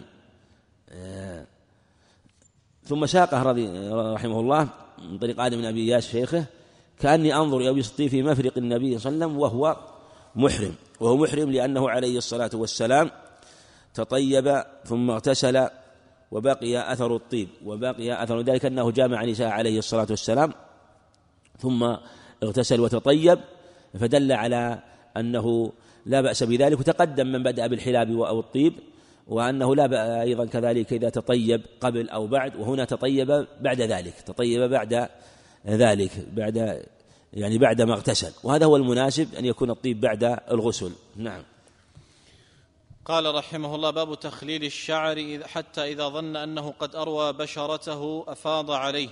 حدثنا عبدان قال أخبرنا عبد الله قال أخبرنا هشام بن عروة عن أبيه عن عائشة قالت كان رسول الله صلى الله عليه وسلم إذا اغتسل من من الجنابة غسل يديه وتوضأ وضوءه للصلاة ثم اغتسل ثم يخلل بيده شعره حتى إذا, حتى إذا ظن أنه قد أروى بشرته أفاض عليه الماء ثلاث مرات ثم غسل سائر جسده. نعم. وقالت كنت أغتسل أنا والنبي صلى الله عليه وسلم من إناء واحد نغرف منه جميعا. نعم. وباب تخليل الشعر وهذا يبين أن تخليل الشعر واجب ولهذا قال حتى يظن أنه يعني إذا كان لا يمكن يصل الماء إلا بالتخليل. أما إذا كان شعر خفيف أو أنه ليس متشعث مثلا ولا فيه عقد ويصل الماء فالمقصود هو وصول الماء إلى البشرة. لكن التخليل فيه فوائد كثيرة أنه يرطب البشرة وأنه يزيل العقد وأنه إيه، أيضا حتى يتمرن الرأس على الماء حتى لا ينزل عليه مباشرة فيضره وحتى لا يكثر أيضا من الماء. ولهذا قال حتى إذا ظن أنه أروى بشرته. دل على العمل بالظن في مثل هذا ودل على أن إرواء البشرة لازم وأنه لا بد من غسل الرأس وهذا يشهد للقول الذي يفرق بين الرجال والنساء وأن الرجل يجب عليه ينشر شعره والمرأة لا يجب عليها ذلك وأن الرجل يجب عليه ينشر شعره وأن يروي الماء أما المرأة فلا يلزمها أن آه، آه، أن تحل شعرها في الجنابة بل تبالغ في غسله لكن لا يلزمها أن تنقضه. والرجل إما أن يبالغ في غسله حتى يصل فإن علم أنه لا يصل وكان مفتولا فينقضه. هذا ورد في حديث صريح في الفصل بين الرجال والنساء عند ثوبان قال وأما الرجل فلينشر شعره فلينشر شعره. والمرأة لا تنقض. في حديث في الحديث في صحيح مسلم عن عائشة أفننقضه الحيضة للجنابة؟ قال لا. وفي اللفظ الآخر أفننقضه للحيضة والجنابة؟ قال لا. فإذا كانت لا تنقضه للجنابة وإن كانت كل في هذه اللفظة فالحيضة من باب أولى. وهذا يكاد يكون محل اتفاق من أهل العلم. وما جاء عن ابن عمر بينت عائشة رضي الله عنها أنها خلاف الصواب وقالت عجبا لابن عمر ألا يأمن النساء أن يحلقن رؤوسهن؟ ثم ساق الحديث وفيه قد أروى بشرة أفاض عليه الماء ثلاث مرات. أفاض عليه الماء هذا تفسر الرواية الأخرى يعني على رأسه لأن حديث عائشة فسر بعضه بعضا. جاء أن المراد بإفاضة الماء على على عليه أي على رأسه على رأسه. دليله بعده في نفسه ثم غسل سائر جسده. لأن لو كان المراد أفاض على رأسه ما كان يقول ثم غسل سائر جسده معنا. دل على أنه فاض عليه الماء يعني على رأسه والمراد به غسل شقه الأيمن ثم الأيسر. ثم بعد ذلك غسل على رأسه كما في حديث جابر وجبير المتقدمان أنها أما أنا فأفيض أما أنا فأخذ ثلاث ثلاث أكف وهذا المراد به في غسل الرأس. أما البدن فيغسل مرة واحدة كما تقدم. نعم. قال باب من توضأ في الجنابة ثم غسل وثم جاء أيضا سيأتينا أيضا في حديث ميمونة أنه فاض على رأسه صراحة. ثم سيأتي في حديث ميمونة. نعم. قال باب من توضأ في الجنابة ثم غسل سائر جسده ولم يعد غسل مواضع الوضوء منه مرة أخرى.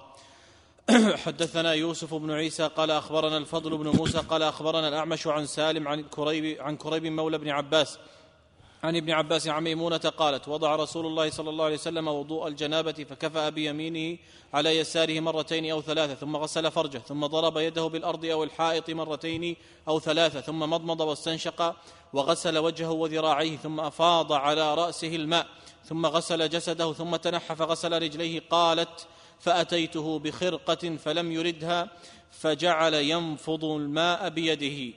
ودل على أن من توضأ في الجنابة يكتفي بهذا. يعني لو ما يحتاج لو لم يغسل تلك المواضع انتهى.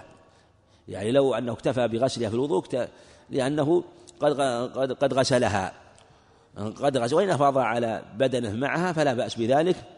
ولم يعد غسل مواضع الوضوء منه مرة أخرى. يوسف بن عيسى وابن راشد القطان والفضل بن موسى هو السيناني في حديثه ثم أفاض على رأسه الماء. حديث حديث حديث ميمونة هذا يفسر حديث عائشة أيضا. وجاء عن عائشة كما تقدم في ذكر ثلاث غرفات على الرأس ما حديث ميمونة هذا. ثم غسل جسده ثم تنحى فغسل رجليه. نعم. ثم أتيت بخرقة فلم يردها فجعل ينفض بيده الماء. دل استدل بعضهم على أنه لا يشرع آه، تنشيف لكن هذا موضع نظر لأنه لما نفض يديه عليه الصلاة والسلام يحصل به نوع من التنشف فدل على أنه لم يردها إما لأمر يعود الخرقة لأنها جاءت جاءت له بالخرقة فكأنه والله أعلم كان من عادته أنه يأخذ الخرقة ولذلك جاءته بها عليه الصلاة والسلام قال فلم يردها كان كأنه لأمر يعود إلى الخرقة أو لأنه اكتفى بأنه نفض الماء عنه عليه الصلاة والسلام. نعم. قال رحمه الله باب إذا ذكر في المسجد أنه جنب يخرج كما هو ولا يتيمم.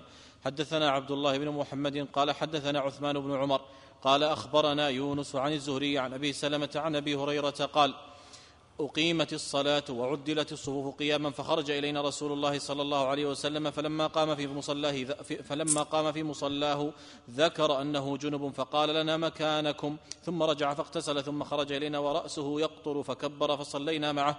تابعه عبد الأعلى عن معمر عن الزهري ورواه الأوزاعي عن الزهري. نعم نعم نقف على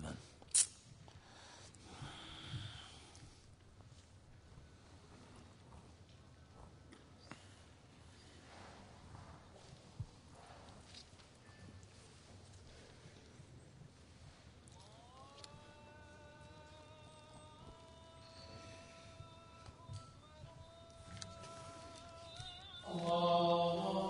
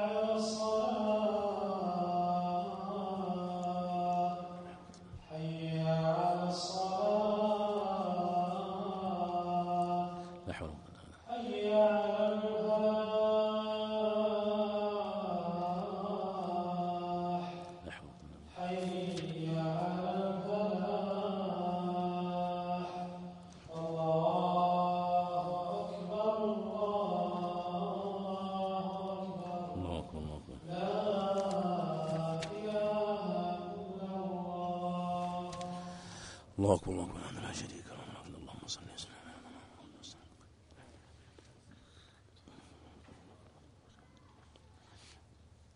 الحمد لله رب العالمين. قال باب إذا كان المسجد أنه جنوب يخرج كما هو. إشارة إلى الرد على قول من قال إن من أجنب في المسجد وأراد أن يخرج عليه يتيمم حتى لا يمشي في المسجد وهو جنوب. وأنه لا دليل على ذلك والنبي عليه الصلاة والسلام دخل المسجد ثم تذكر أنه جنوب ثم أشار إليهم فخرج عليه الصلاة والسلام. وهذا واضح في رد من قال إنه يجب آه، عليه أن يتيمم كما هو منقول عن الثوري وإسحاق. وثم قال آه، تابع نعم تابعه عبد الأعلى عن معمر. هذه المتابعة وصلها الإمام أحمد رحمه الله آه، عنه عن عبد عبد الأعلى بن عبد الأعلى السامي. وكذلك الأوزاعي عن الزهري هذه وصلها البخاري رحمه الله. في أبواب الإمامة. ستأتي إن شاء الله. نعم.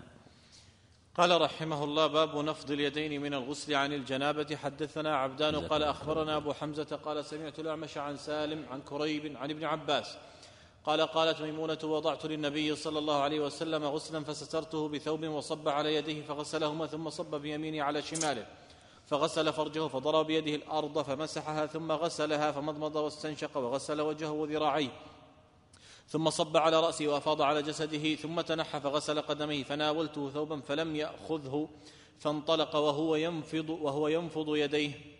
نعم.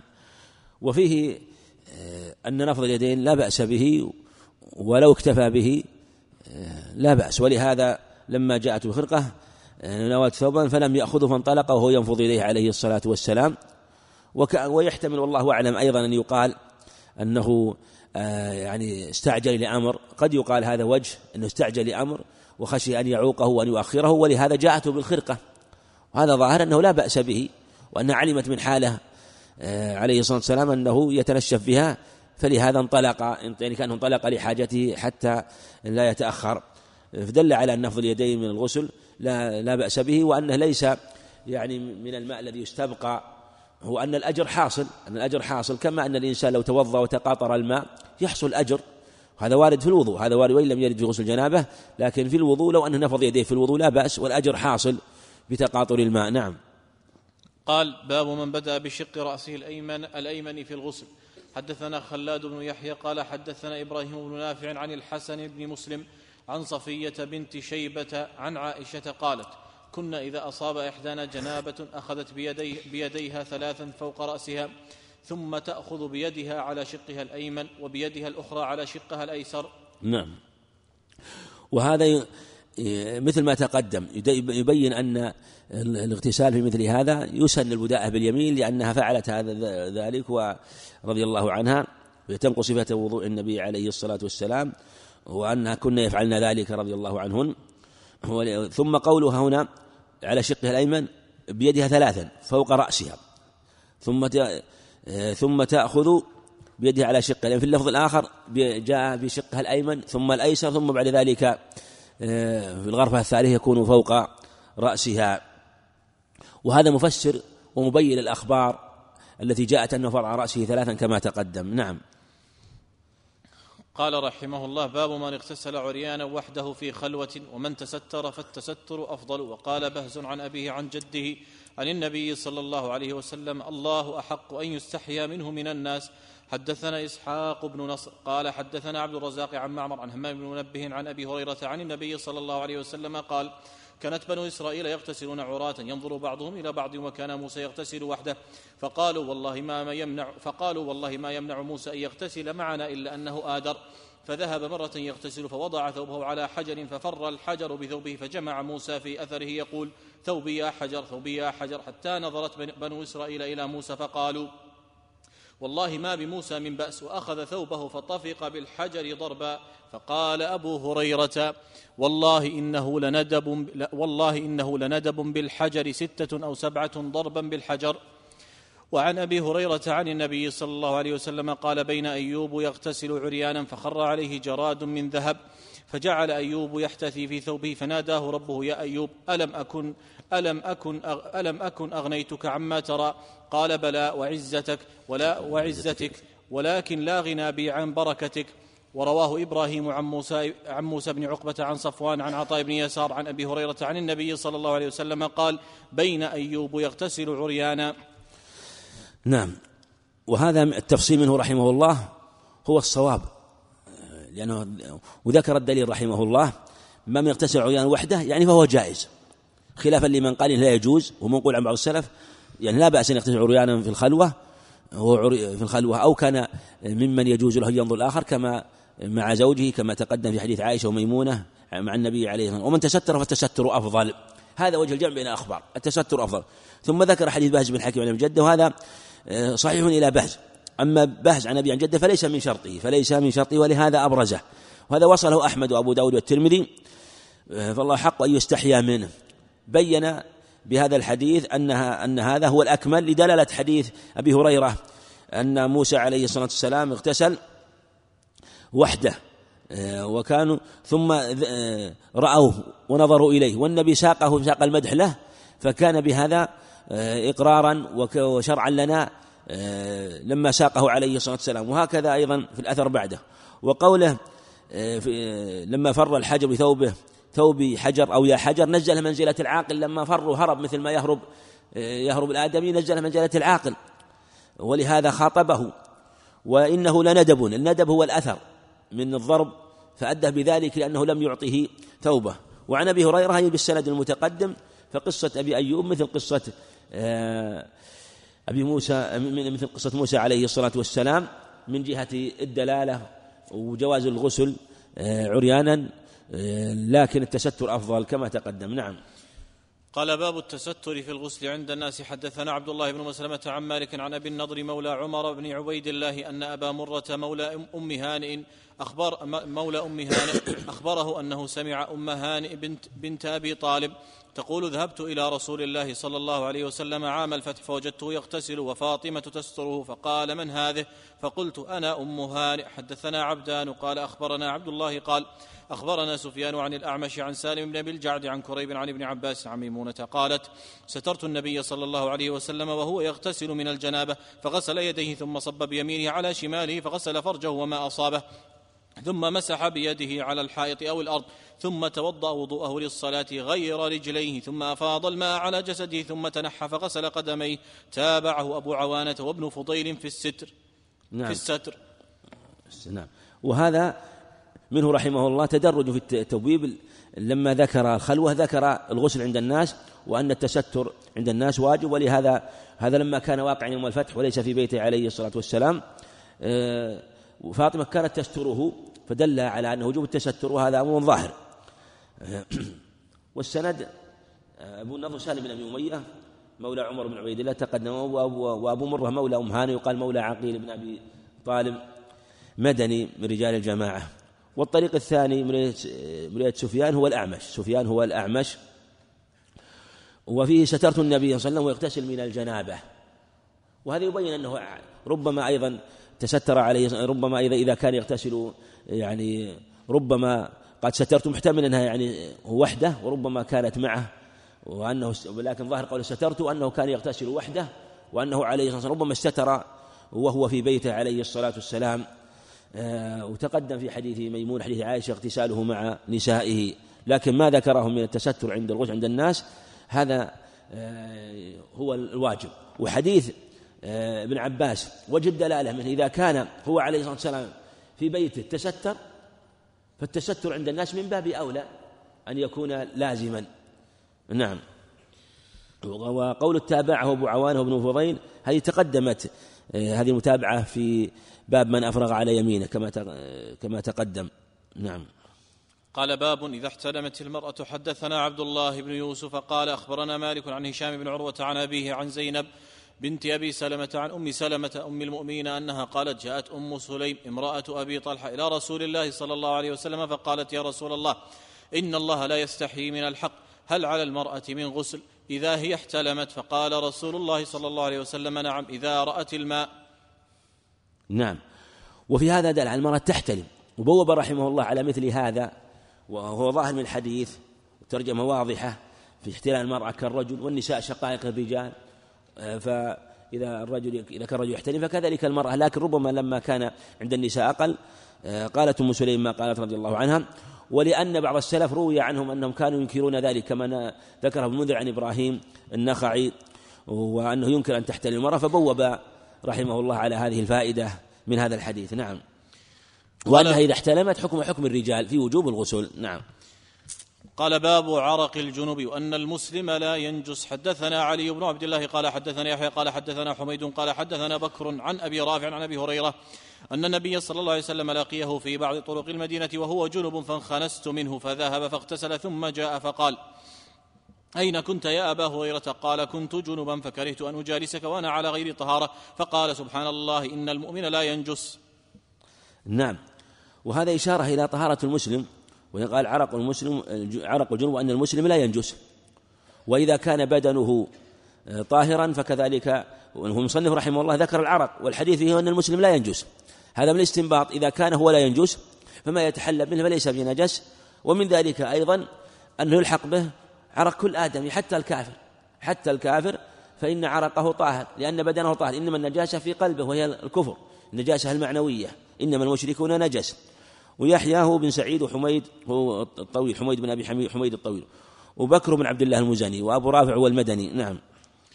قال باب الجنب يخرج ويمشي في السوق وغيره وقال عطاء يحتجم الجنب ويقلم أظفاره ويحلق رأسه وإن لم يتوضأ. حدثنا عبد الأعلى بن حماد قال حدثنا يزيد بن زريع قال حدثنا سعيد عن قتادة أن أنس بن مالك حدثهم. أن نبي الله صلى الله عليه وسلم كان يطوف على نسائه في الليلة الواحدة وله يومئذ تسع نسوة.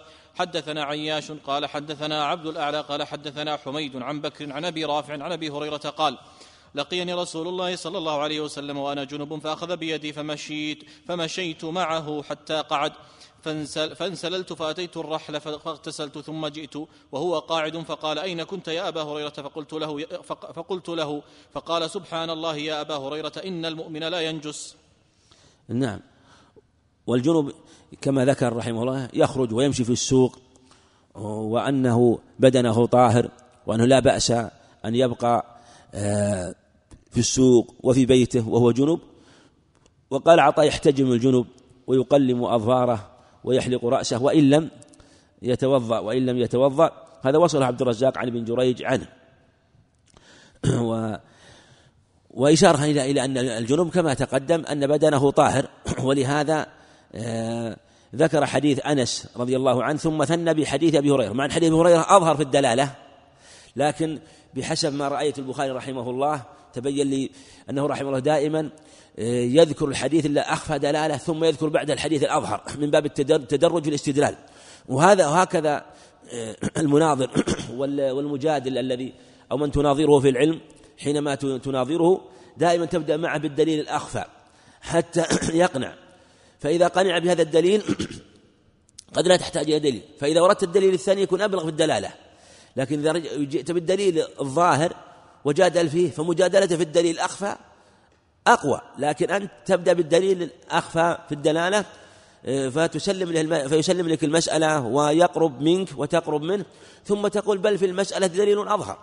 فحديث أنس رضي الله عنه أنه كان يطوف على النساء في الليلة الواحدة وله يوم تسع, تسع نسوة من جهة أنه كان عليه الصلاة والسلام آه، يذهب إلى حجر نسائه وهو في بيته يعني لم يخرج إلى السوق لم يخرج إلى السوق لكن الجنوب يخرج ويمشي إلى السوق. ففيه الدلالة على الجنوب يخرج من مكان إلى مكان لا بأس بذلك. ثم ذكر حديث آه، أبي هريرة الذي في خروجه في السوق فهو أبلغ فإذا كان يخرج إلى السوق ويخالط الناس من هنا ومن هنا فكذلك في بيته من باب أولى فهو من باب التدرج في الاستدلال كما تقدم. نعم.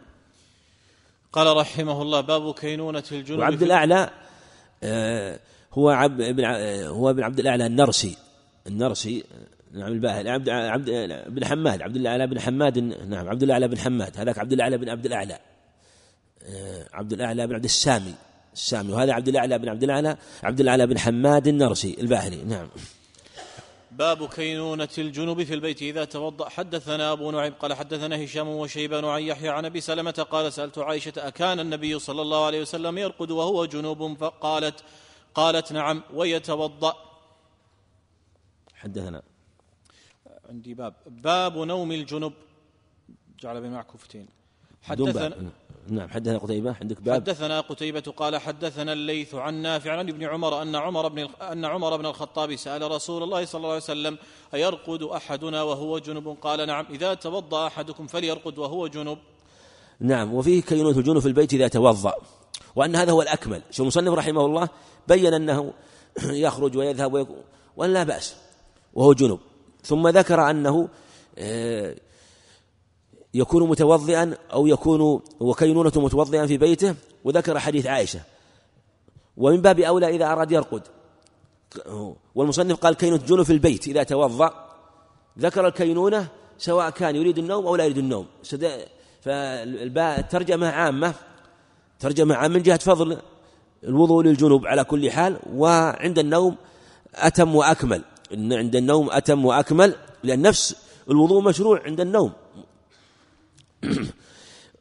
قال نعم ويتوضأ. نعم ويتوضأ. أن السنة الوضوء والأكمل الغسل. وحديث ابن عمر الثاني أيضا كذلك. حديث عمر رضي الله ابن عمر أن عمر سأل الرسول صلى الله عليه وسلم وهو من رواية ابن عمر أيرقد أحد الجنوب؟ قال نعم إذا توضأ فليرقد وهو جنوب. وفي دلالة على أن الوضوء يخفف الجنابة وهذا التخفيف. قال بعض العلم أنه لا بأس أن يقرأ معه الأذكار لأنه عليه الصلاة والسلام كان ربما نام وهو جنوب إذا توضأ وقد علم آه، مشروعية مثل هذه الأذكار. ولو قرأ بعض الآيات لأنها تعوذات فلا بأس بذلك على قول جمع من أهل العلم. نعم. قال باب الجنوب يتوضأ ثم ينام. حدثنا يحيى بن بكير قال حدثنا الليث عن عبيد الله بن أبي جعفر عن ابن أبي جعفر عن محمد بن عبد الرحمن عن عروة عن عائشة قالت كان النبي صلى الله عليه وسلم إذا أراد أن ينام وهو جنب غسل فرجه وتوضأ للصلاة. حدثنا موسى بن إسماعيل قال حدثنا جويرية عن نافع عن عبد الله قال استفتى عمر النبي صلى الله عليه وسلم أينام أحدنا وهو جنب قال نعم إذا توضأ. حدثنا عبد الله بن يوسف قال أخبرنا مالك عن عبد الله بن دينار عن عبد الله بن عمر أنه قال أنه قال ذكر عمر بن الخطاب لرسول الله صلى الله عليه وسلم بأنه تصيبه الجنابة من الليل فقال له رسول الله صلى الله عليه وسلم توضأ واغسل ذكرك ثم نم. نعم. وهذا مثل ما تقدم الأخبار قبله لكن في نو في توضؤ الجنوب إذا أراد أن ينام وتلك في كينونة الجنوب في البيت. فهي أخص من التي قبلها.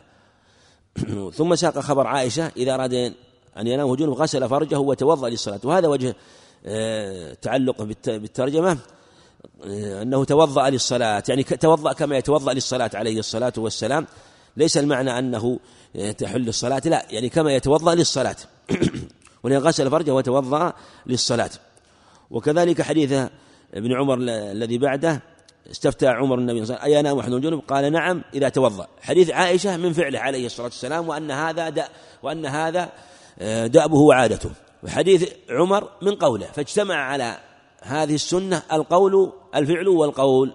والفعل نقلت عائشة وهذا مناسب لأنها ترى حالة ولهذا لم تحتاج أن تسأل عليه السلام. وعمر سأله لأنه آه، ليس حاله كحال نسائه. سأله ماذا يصنع؟ فبين له ذلك بقوله عليه الصلاة والسلام. وعائشة لم تحتاج تسأل لأنها ترى فعله عليه الصلاة والسلام لأنه أمر يخصه مع نسائه. نعم. للوجوب أو لل؟ لا الاستحباب. جاء عند أحمد وابن خزيمة إذا شاء. إذا شاء. نعم. قال رحمه الله باب إذا التقى الختانان. حدثنا معاذ بن فضالة قال حدثنا هشام نعم باب باب. باب إذا التقى الختانان. نعم في الحديث الآخر اللي بعدها أيضا. قال توضأ واغسل ذكرك ثم نم. الحديث أنت قرأته هذا؟ إيه قرأت. نعم وفي زيادة واغسل ذكرك ثم ثم نم. نعم. باب. باب إذا التقى الختانان حدثنا معاذ بن فضالة قال حدثنا هشام حاء وحدثنا أبو نعيم عن هشام عن قتادة عن الحسن عن أبي رافع عن أبي هريرة عن النبي صلى الله عليه وسلم قال إذا جلس بين شعبها الأربع ثم جهدها فقد وجب الغسل تابعه عمرو عن شعبة مثله وقال موسى حدثنا أبان قال حدثنا قتادة قال أخبرنا الحسن مثله. نعم. وفيه أنه إذا التقى الختان وجب الغسل وهذا محكم يقضي على ما تقدم الأخبار التي آه، ذكرها المصنف رحمه الله فيما تقدم في آخر كتاب الوضوء آه، في الجماع وأنه يغسل يغسل ما أصابه ويتوضأ وأن هذا أمر نسخ ودلت على ذلك الأخبار وأنه إذا التقى الختانان وجب الغسل سواء وقع إنزال أو لم يقع إنزال. ومعاذ بن فضالة هو آه، الزهراني من كبار شيوخ البخاري رحمه الله. حدثنا هشام بن أبي عبد الله الدستواي حدثنا أبو نعيم عن هشام عن قتال الحسن عن أبي هريرة. قال إذا جلس بين شعبها ثم جهدها فقد وجب الغسل عند مسلم وإن لم ينزل. تابعه عمرو عن شعبة. عمرو هو بن مرزوق ومتابعته قال الحافظ رويناها حديثا موصولا فوائد عثمان بن أحمد السماك. أما متابعة موسى فوصلها البيهقي. آه، كما ذكر الحافظ رحمه الله. نعم. وهنا الفائدة في هذه المتابعة أن قتادة قال أخبرنا الحسن صرح بسماعه من الحسن. ثم البخاري رحمه الله أشار بالحديث برواية الحسن عن أبي رافع عن أبي هريرة لأن الحسن لم يسمع بأبي هريرة ولهذا لم يحتج برواية الحسن عن أبي هريرة بل جاء من رواية الحسن عن أبي رافع عن أبي هريرة. نعم.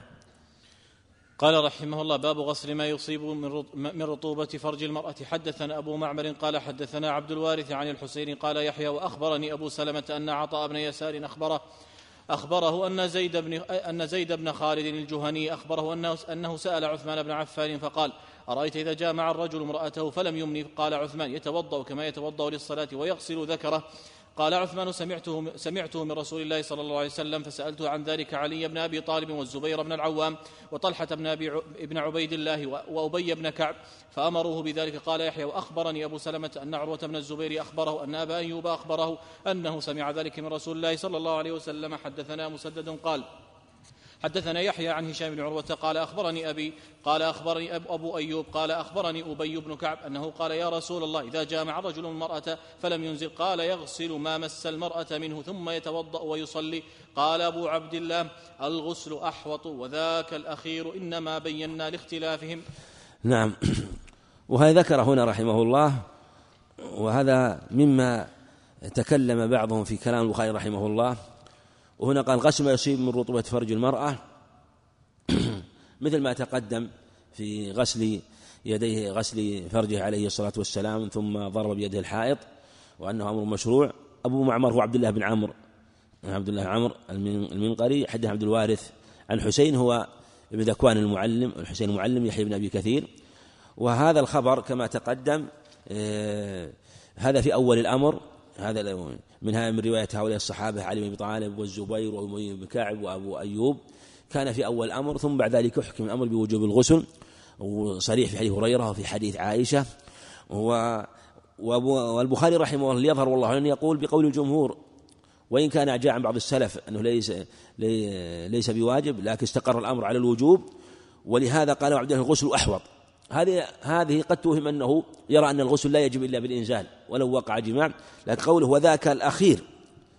وهذا هو صريح أنه لما كان هذا الأخير دل على المراد أحوط في الدين ولا يلزم من كونه أحوط أنه لا يجب. يعني أنه احتياط قد يجب أحيانا احتياط قد يجب آه، في فربما الإنسان يقول هذا القول هو الصحيح وهو الأحوط. يعني يفتي به ويقول هذا القول هو الظاهر وهو ثم هو أحوط وأبرأ للذمة وهو ظاهر كلام البخاري رحمه الله إنما إن إنما بينا الاختلاف. فساق هذا ليبين الاختلاف في هذه المسألة لكن الأمر الأخير ويستقر الأمر هو وجوب الغسل بالجماع كما تقدم في الأخبار. والله أعلم. وصلى الله وسلم على نبينا محمد. نكمل بعد الصلاة إن شاء الله.